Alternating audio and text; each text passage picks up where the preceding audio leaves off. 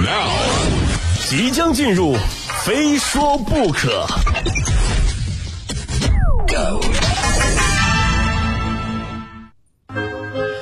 欢迎来到今天的《非说不可》，我是鹏飞。就大家在参加各种聚会、party 的时候，有没有遇到过这样的人啊？就是全程极为安静，不参与任何小圈子的讨论。玩游戏的时候呢，也只是在旁边看着，时不时露出礼貌性的微笑。就这样的人，看上去和整场聚会的氛围啊，极为的不协调。然后聚会结束了，会有人走到他的身边，关心的问：“你怎么了？就不高兴还是不舒服啊？就你怎么那么严肃？你看你都没有怎么说话。”然后对方回应你一个非常尴尬的微笑，说：“没，没什么，我就是就是不太适合这样的这样的场合啊。”然后这个时候，组织这场聚会的人就开始揣测：怎么了？今天晚上我哪儿做的不太合适吗？其实并没有不合适啊。这位小伙伴呢，可能并不是不开心啊，也没什么伤心事儿。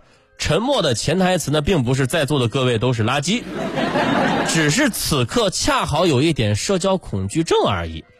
最近呢，关于社交恐惧的话题呢，又一次登上了热搜啊！一项面对两千五百三十二名网友的网络调查显示，百分之九十七的参与者存在回避甚至恐惧社交的现象。同时呢，越来越多的年轻人享受独居独处啊，依靠手机建构和维护自己的社交网络，在虚拟世界越陷越深。就之前还曾经看到过一份。呃，受众更广的调查结果显示，将近百分之六十的人都有着不同程度的社交恐惧啊。比方说，瞥见大 boss 或者同事啊，立马选择绕道，不接电话，只是静静的等他挂掉。就可能大家会觉得至于吗？啊，犯得着见到同事就躲起来吗？可是对于社交恐呃，就是社呃社交恐惧症的患者来说啊，这真的是一种恐怖的体验。就我身边就有这样一个朋友。他社交恐惧到了哪种地步呢？就想上厕所，但只要厕所里有人，他宁肯憋到爆炸啊，他也不进去，因为他害怕一群人就这么干巴巴的站在那儿。这对他来说，能坐地铁就不坐公交，能坐公交啊就就不走路啊，走路遇到的人就更多嘛啊，万不得已的时候才打车。就为什么呢？就我们都知道啊，一般这个公交车里的就是人比较少，或者说某一站。啊，就是历来下车人不多的时候，公交车司机一般会喊这么一句嘛啊，这站没人我下，呃，这个这站没人下我就不停了啊，那就这么一句话。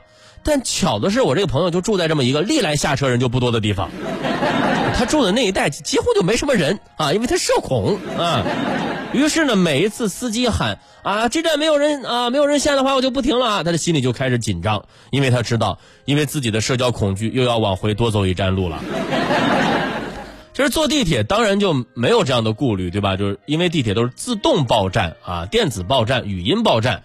可是地铁的早晚高峰非常的恐怖，有车里的乘客一个个的啊摩肩接踵，挤得非常的厉害。尤其是遇到上下车的时候，车里的人想往往往外走啊，车外的人想往里进，就站的特别靠里的人就会。一边跟前面的人打招呼，一边往外挤啊！对不起，让一让啊！就是啊，对不起，让一让啊！您下车了吗？啊，这您您您您不下的话，能不能麻烦让一让？结果到我这儿朋友，到我这朋友这儿呢，哎，不好意思，您下车了啊？呃，您下车吗？不下的话，那个那个让一让啊！我我我，一句话如鲠在喉，憋到满头大汗，愣是说不出口。好不容易开口了，我我我我我也下啊！从他们家到公司一共要经历七站，但是回回花的时间都是十四站的时间，啊，因为他每一站都要下一趟车，然后我就跟他说：“我说实在不行你就打车吧，对吧？车里就就你跟司机两个人啊，这总不会让你紧张吧？”我没想到他更受不了，因为只要他一上车，司机就会主动跟他说话：“你好，欢迎乘坐专车，请系好安全带，请问是按导航走还是怎么走？”啊，走啊，就很尴尬，对吧？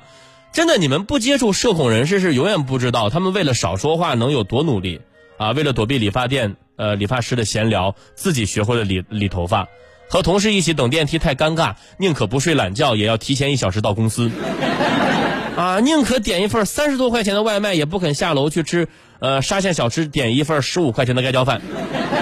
朋友约他出去吃饭，他就希望那家饭店关门啊！如果恰好临时有事取消，那就太完美了。所以生活当中，你如果遇到了一个看上去十分高冷的青年，千万不要介意，其实他可能是因为实在说不出话而焦虑到两眼发直而已。社交恐惧症字面上看起来似乎啊也没那么严重啊，社交恐惧，甚至像刚刚这样的故事听起来也蛮有意思的。但这个病呢，却是世界上第三大精神健康问题。患者非常惧怕社交场合啊，容易产生紧张、焦虑的心理，以至于形成巨大的压力，甚至丧失部分生活的能力。而这种现象在年轻群体当中也逐渐的显现，不得不引起我们的关注了。其实我了解到一些社交恐惧人士呢，他分他们很喜欢通过虚拟社交的方式来完成自己的日常社交啊。的确，技术的发展正带来全新的沟通方式，从短信到 QQ 啊，再到微信。从论坛到博客、微博，再到抖音、快手，不断迭代的社交软件提供更频繁的沟通选项啊，并逐渐塑造了这一代互联网原住民的社交习惯。但是，虚拟社交并不是社交恐惧的解药啊，朋友们。虚拟空间里不断呃就不间断的联系，反而让人陷入了更深的孤独。